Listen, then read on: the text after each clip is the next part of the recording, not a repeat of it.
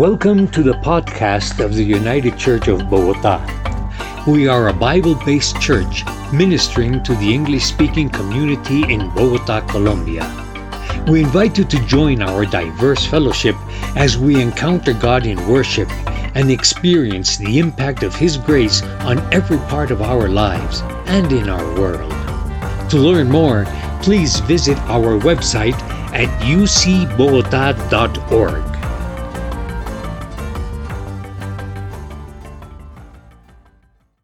Um, this morning we are uh, talking about Pentecost. Pentecost is uh, a word that means 50th, and that's because it was the festival that came the 50th day after Passover for the Jews in the Old Testament, and it's also what would be for us the 50th day after Jesus' death and resurrection. So if you do a little bit of math here, Jesus died, raised from the dead, he spends 40 days on earth um, after raising from the dead before ascending into heaven. That gives us a 10 day period between the time Jesus leaves and this first Pentecost, the day the Holy Spirit would descend upon his people. So here we find in the beginning of chapter 2 of Acts, which is where you can turn your Bibles, uh, the beginning of Acts chapter 2, we find the disciples. They're all gathered together in one place, waiting for this Holy Spirit, what in the world is going to happen? Let's find out as we read Acts chapter 2. We're going to read verses 1 through 14, and then we're going to jump over to verse 36 um, to save us a little bit of time. When the day of Pentecost arrived, they were all together in one place, and suddenly there came from heaven a sound like a mighty rushing wind, and it filled the entire house where they were sitting. And divided tongues as of fire appeared to them and rested on each of them. And they were all filled with the Holy Spirit and began to speak in other tongues as the Spirit gave them utterance. Now there were dwelling in Jerusalem Jews, devout men from every nation under heaven. And at this sound, the multitude came together. And they were bewildered because each one was hearing them speak in his own language. And they were amazed and astonished, saying, Are not all the, the, these who are speaking Galileans? And how is it that we hear each of us in his own native language? Parthians and Medes and Elamites and residents of Mesopotamia, Judea and Cappadocia, Pontus and Asia, Phrygia and Pamphylia, Egypt and the parts of Libya belonging to Cyrene, and visitors from Rome, both Jews and proselytes, Cretans and Arabians. We hear them telling in our own tongues the mighty works of God. And all were amazed and perplexed, saying to one another, What does this mean? But others, mocking, said, They are filled with new wine. But Peter, standing with the eleven, lifted up his voice and addressed them Men of Judea and all who dwell in Jerusalem, let this be known to you and give ear to my words. Then Peter goes on to uh, explain how Christ, the fulfillment of Old Testament prophecy, we pick up again in uh, Acts chapter uh, in verse 36 it says let all the house of israel therefore know for certain that god has made him both lord and christ this jesus whom you crucified. Now when they heard this they were cut to the heart and said to peter and the rest of the apostles brothers what shall we do?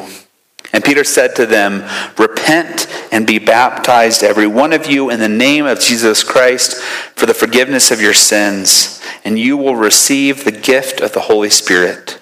For the promise is for you and for your children, and for all who are far off, everyone whom the Lord our God calls to himself.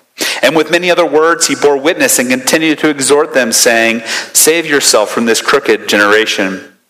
Those who received his word were baptized, and there were added that day about 3,000 souls. This is the word of the Lord. Let's pray. Father God, we are thankful uh, for this uh, true story you have given us uh, that reveals to us so much about your character about your love for your people and about what you have called us to, Lord. May you, by the power of your Holy Spirit, work in our hearts with the preaching of the word today. May you make the words effective. I pray all this in Jesus' name. Amen. I remember a time when I was uh, a teenager and I was inside of my house in our neighborhood in Maryland, and I heard what sounded like a skateboard you know that sound of plastic skateboard wheels going across asphalt, that noise, except it was really loud. And I was like, what in the world is going on? So, of course, what do you do when you hear a loud noise? You run outside. And what had happened was a giant tree that was in the middle of our yard, uh, because of ice that was on the branches, had just collapsed and had fallen over. And the sound I had heard was the sound of the wood creaking and then cracking. For some reason, it sounded like a skateboard to me. Um, um, so, what we do is when we hear something loud, when we hear something interesting, or like something is clearly going on, we will often run to go investigate what is going on here.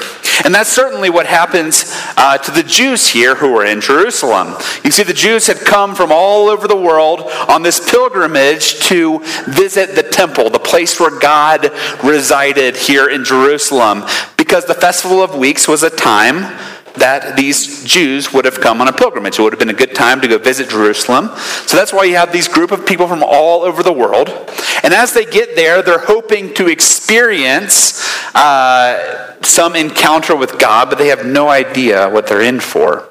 Because all of a sudden they hear this noise. It sounds like a mighty rushing wind and they run to investigate. You see this in verse 6. It says, And at the sound, the multitude came together and they were bewildered. They wanted to know what in the world is going on out there. What is that noise out on the streets? As we look at this passage, we also have the same question. We see there's something going on here. This is that big story. These crazy things are happening. People are speaking and hearing in other languages. Um, there's tongues of fire above people's heads.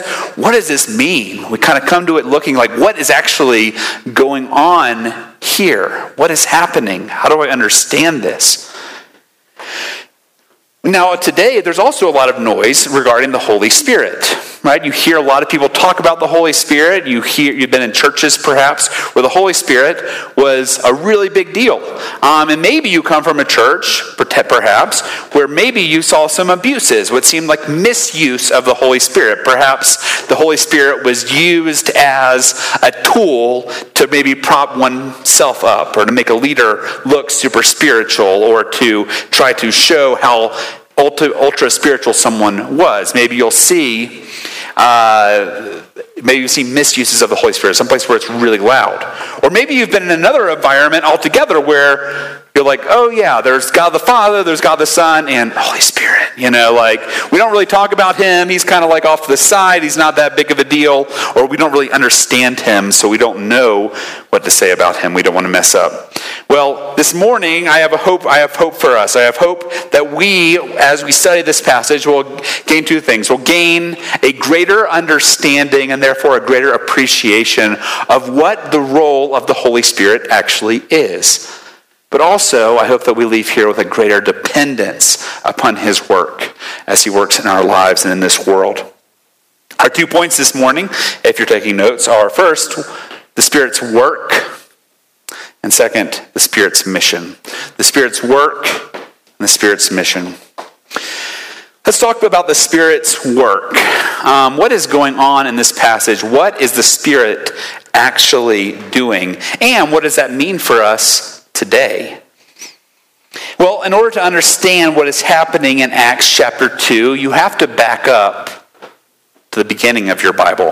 If you look at Genesis chapter 11, you'll find a story that you are all familiar with, although you probably never thought about it too much, called the Tower of Babel.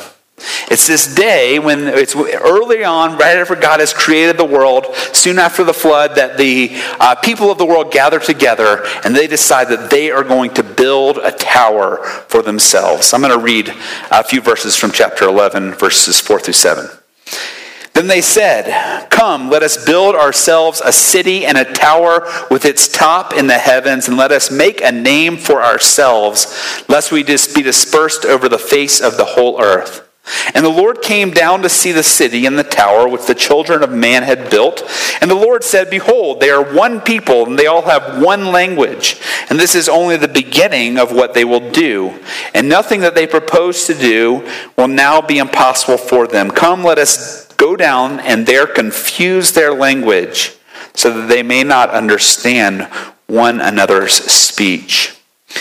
You see, what the people, the, these people were doing was they were trying to build this city, to build this tower in order to display their self sufficiency, their independence from God, their lack of need of God. They can do everything that they need to do on their own. But you see, what God is doing here in the Tower of Babel is He is protecting them from their own self sufficiency. And so, what He does is He confuses their language. Now, let's take a moment to remember that self sufficiency is the ultimate problem of all humanity a, a, a, false belief in our own independence and our own separateness from God, our own ability to provide for ourselves what we need, to decide for ourselves what we think is best, is the ultimate problem the Bible explains with humanity. We see this in the garden as, as Adam and Eve are tempted to eat the fruit. What are they tempted with? They're saying, if you eat this fruit, you will become like God. So the ultimate sin is for them to decide, I don't need God. I can be in charge of my own life. Now, this is ridiculous, of course, because if God were to remove his hand from the maintenance of creation, it would cease to exist, it would fall apart. Humanity cannot make the world turn, humanity cannot keep the world from falling apart.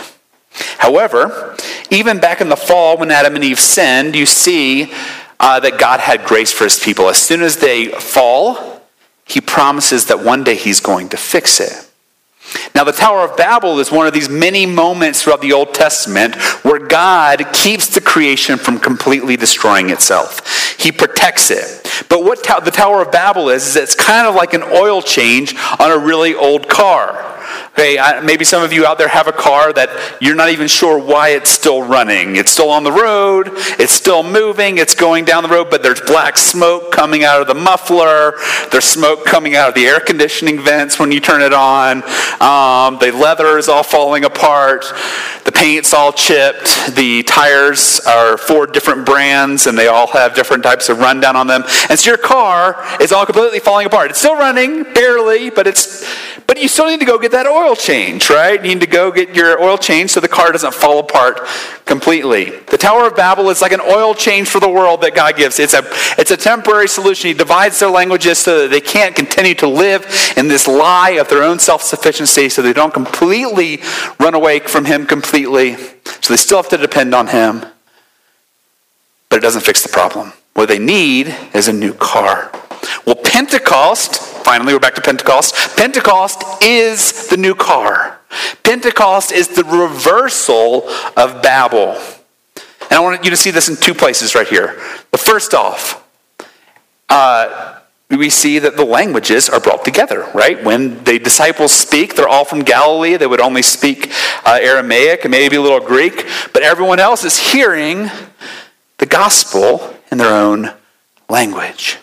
God in Babel separates the languages, but here in Pentecost, he is bringing them together. Why? Not in order for them to grow in their own self sufficiency, but so that so that to them can be made known the sufficiency of God in Christ. What, is, what happens? What happens as soon as that Peter and the other disciples receive the Holy Spirit? They begin speaking about Jesus. They begin speaking about how God, instead of us trying to get to God, God has come towards us in Jesus in order to make us right with God, to fix our broken relationship with our Heavenly Father, to restore what was once broken. You see, the Holy Spirit here points to Jesus and his work. Peter, Peter declares that Jesus is what is going to, to save us from our problems, is going to save us from our self sufficiency, is going to make us once again right with God. And he does this through his death and resurrection. Jesus dies 50 days earlier. Peter says, Jesus, this Jesus, died, but was raised from the dead and is made Lord and Christ. And he testifies that you don't need to earn his favor. You don't need to earn his favor, but instead you only need to repent and to trust on the work that Jesus has done for you to cleanse you from your sin. Second, um, so the first being God unites the languages to make himself known. The second thing is God comes to dwell with his people. When the people in Babel were building this tower to try to get to God, to try to become God, God does the opposite. He comes down to live with his people through the Holy Spirit. You see this here at the beginning, this strange passage about these tongues of fire that come and they uh, float, I guess, above the heads of the disciples. You're like, what does that mean? That doesn't make any sense. Well, if you know your Old Testament, it would make a little bit more sense. Throughout the Old Testament, God regularly reveals his presence with his people through uh, displaying himself as a ball of fire. You see this in the Exodus as the people are leaving Egypt. You see the pillar of fire that goes above them. When they build the tabernacle, the, the fire rests above the tabernacle. When they build the temple, the, the fire comes down and dwells in the temple. It is significant. It is the, signifies where does God live. And so all these Jews had come from all over the world in order to get to Jerusalem. And the reason that they had done this was because they hoped to meet with God in the temple. They wanted to see the presence of God. They wanted to be close to the presence of God. Well, how amazing as these tongues of fire come to rest over the disciples, God is communicating to, the, to his people that God no longer is, his presence is no longer reserved for a static location. It is now present within his people. It is the ultimate fulfillment of God with us. It is God's presence, his spirit living within us, dwelling with his people. So here's what's true the Spirit's ultimate purpose, the ultimate purpose that the Holy Spirit has back then and today as well, is not ultimately to show how amazing the gifts of the Spirit are. This isn't the ultimate uh, fulfillment of what the Spirit's trying to do, to show you how great his gifts are. Sure, they are great. He's also not ultimately just trying to show God's power. Certainly, he is showing God's power. He's showing how amazing God's power is, but that is not what he's ultimately trying to do. The ultimate work of the Holy Spirit is to communicate to our hearts who Jesus is and what he has done for us. It is to show us, to show our hearts that our sin has been paid for on the cross and has been defeated through his resurrection. This is the good news that the Spirit gives to us. It also gives us the good news that God has not left us, but that he continues to dwell with us. Now, in Acts, there are a few moments where the Spirit goes above and beyond uh, the normal internal heart work that He usually does. He shows these amazing things like here at Pentecost, where people hear the Word of God in their own languages. He also shows uh, when He appears to the Samaritans or when He uh, shows uh, the gospel makes its way to the Samaritans, sorry, or the Gentiles. Um, there's different moments where there are these amazing things that happen, like the Holy Spirit um, gives people tongues, just like he does in Acts 2, or he, uh, he heals people, those kinds of things. He does these amazing things. But the normal, everyday work of the Holy Spirit is what we see right here in verse 37. 37 it says, Now when they heard this, they were cut to the heart and said to Peter and the rest of the apostles, Brothers, what shall we do? It says, Those who heard the message that Peter was giving about Jesus were cut to the heart. Who cut them to the heart? The Holy Spirit did. The Holy Spirit's role in the heart of, the, of a person is to convict them of their sin. You see, what was happening here is these people were recognizing that they had a problem. Now, maybe you don't see how deep their problem was because you weren't paying close enough attention. But in verse 36, Peter says it to them very bluntly. He says, This Jesus whom you crucified. This is 50 days later. This isn't a completely brand new group of people who have never heard about Jesus. This is the group of people that saw Jesus' miracles and yet rejected him. This is the group of people that uh, said, Free Barabbas and crucify Jesus. These are the people who knew who Jesus was, knew of him, but yet rejected him. They recognize, wow, I have rejected Jesus. I have rebelled against him. I have crucified. I have been a part of crucifying the very God of the universe. And they're cut to the heart. The Holy Spirit convicts even these people. They needed the Holy Spirit to be the one that would open their eyes so that they could see how messed up they really were, how broken they really were, how desperately needy they really were. But the good news is that when Jesus saw these people, he, these are also the people for whom Jesus prayed on the cross, Father, forgive them, for they do not know what they are doing. Because of the work of the Holy Spirit, these people open their eyes and they're able to repent and find grace even for those sins. This is the good news for us Christians. The the good news of the Spirit's work is that He is actively convicting our hearts, showing us our sin, showing us our deep need for Jesus, and calling us to the truth the truth that we have been made right with Him because of the work of Jesus. Holy Spirit just points to Jesus, points to Jesus, points to Jesus. This brings us to our next point the Spirit's mission. You might be wondering, why did I pick a passage on the Holy Spirit for Farewell Sunday? Well, this is why. Because on the day that you repented of your sin, that day you repented of your sin, those of you who are Christians, that day you turned to Jesus and asked him to be your Savior, on that day, the same Holy Spirit that dwelt within the disciples, the same Holy Spirit that dwelt within these 3,000 new believers, came to dwell in your heart. And when the Holy Spirit comes to dwell in someone's heart, it repurposes them.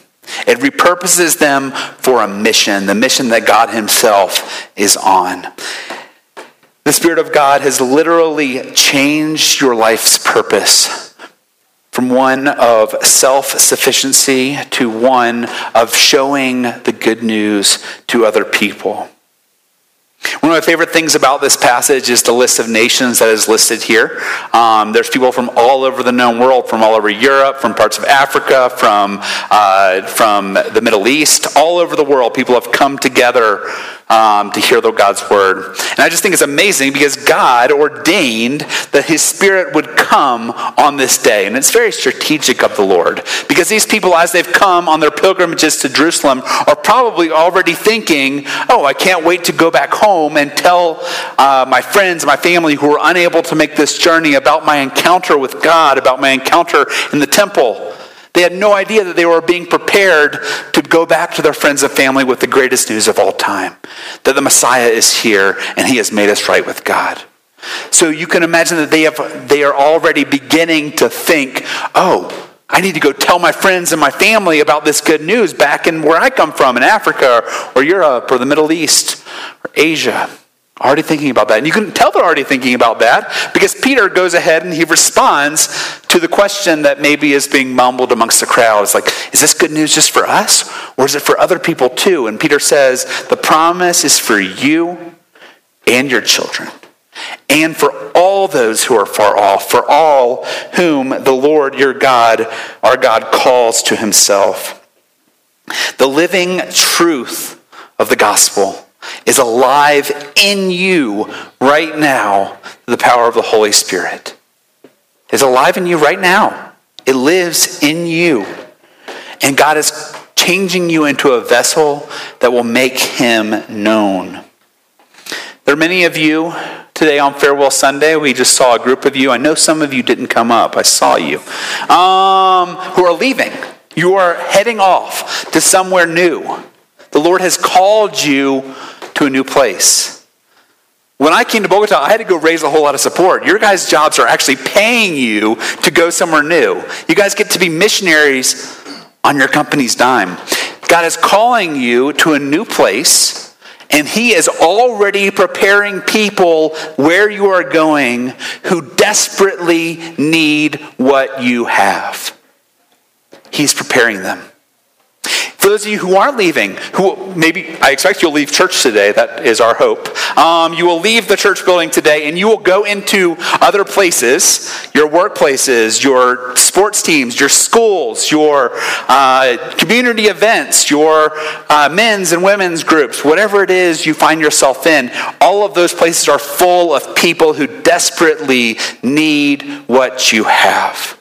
And God has given you the mission to show them the good news of what Jesus has done for you. That's good news. You are a part of God's mission. Now, some of you are sitting there and you're hearing me say, all right, go out there and work hard and do that evangelism. Do it. You need to make sure you have all the right answers. You need to make sure that you are perfectly prepared to answer every hard question that people have. And you need to make sure that you are able to convince people unequivocally of the truth of the gospel. Well, the problem with that line of thinking is that makes it sound like this is your job and the Holy Spirit's just along to help you. The way the Bible, the way this passage teaches us is actually this is the Holy Spirit's job. The Holy Spirit's job is to convict hearts. The Holy Spirit's job is to show them the good news of Jesus. And the Holy Spirit's job is to call people to repent. That is the Holy Spirit's job. And then to confirm the truth of the gospel to the heart of the believer. Right? That is what the Holy Spirit does. You are along for the ride. You get the joy of collecting the fruit. When I was a kid, I, uh, my parents used to take me to a strawberry patch. It was like a, you know, a, a, big garden full of strawberry and blackberry and blueberry plants. And they would pay some amount of money, I don't know, 10 bucks or something. And we would go to the field and we would pick all of the strawberries and we put them in our basket and we get to take home all of these fresh and delicious strawberries. And as a kid, I remember thinking, man, gardening is so fun. But that's because I didn't have to do any of the planting. I didn't have to do any of the tilling. I didn't have to do any of the watering. I didn't have to do any of the fertilizing. I had to do anything, not to mention all the stuff that we don't even do that God does that makes the plant grow. I didn't have to do any of that. All I had to do was pick the fruit. God is preparing people in your lives already. There are people who are desperately experiencing pain and suffering and emptiness and loss and feelings of purposelessness and feelings of uh, lack of love, loneliness, who need to hear about this God of the Bible, the God of the Bible that reconciles himself to them, this God of the Bible who dwells with them. They desperately need to hear. They're just ready for the answer. If you don't believe me, just think about your own story. Think about how did you become a Christian? Was it because someone sat down with you, one person, and they did all the work? They said they started from the beginning to convince you of everything. Or was it a lifetime of trials and struggles and conversations and various events in your life that opened your heart and made you ready for that day the person shared the gospel with you? Even if you grew up in a Christian family, you have the gift of your parents and your family and your church speaking these things to you years and years and years. I didn't tell this in the first service, but um, one of the jokes I tell in youth ministry, I'm a youth pastor, is that youth ministers, they spend years, years investing in your children, teaching them the gospel, pointing them to Jesus, so that they can thank their college pastor for the great work he has done in their life. That's how it is. The Lord works over time. And I want you guys to know, as I mentioned, youth, I want you to know that this promise isn't just for those out there. The next for the next generation. It says the promise is for you and your children. The promise is for you and your children. The people, the young people, are a mission field as well. God's mission isn't just uh, global, it's generational. He longs to see the next generation be encountered, have their questions answered, have their needs met in the person of Jesus. And we as a church are called to do that to those in our community, whether they are yours or they are just other fellow children, the children of your, of your peers here. This is our calling. God has given us a mission. He's doing the work. We get the joy of participating. And this is what the Holy Spirit does in us. He confirms these truths to our heart. He teaches them to us. He convicts our hearts. And He uses us to teach them to other people. Let's rejoice and let us be thankful for what he has done for us. Let's pray. Father God, thank you so much for the gift of your Holy Spirit. Thank you for the ways that it, that it shapes us and change, that you, you shape us and you change us through your Holy Spirit. Um, you convict our hearts. Lord, would you convict hearts this morning? Would you convict hearts of people who are living in self sufficiency, who desperately need you? May they find in you the hope of the gospel. Lord, for those of us who are, who are struggling or hurting, may you confirm the truth, the good news of the gospel to our hearts. For those of us uh, who uh, are in environments where we need to be more vocal about what we, what we know, what you have done for us, may you make it clear to us um, and give us the, the, the courage to take opportunities to just share about you. Yes, Lord. We thank you for all these things. In Jesus' name, amen. Thank you for listening to our podcast. If you would like more information or would like to support the ministry of UCB, please visit our website at ucbogota.org.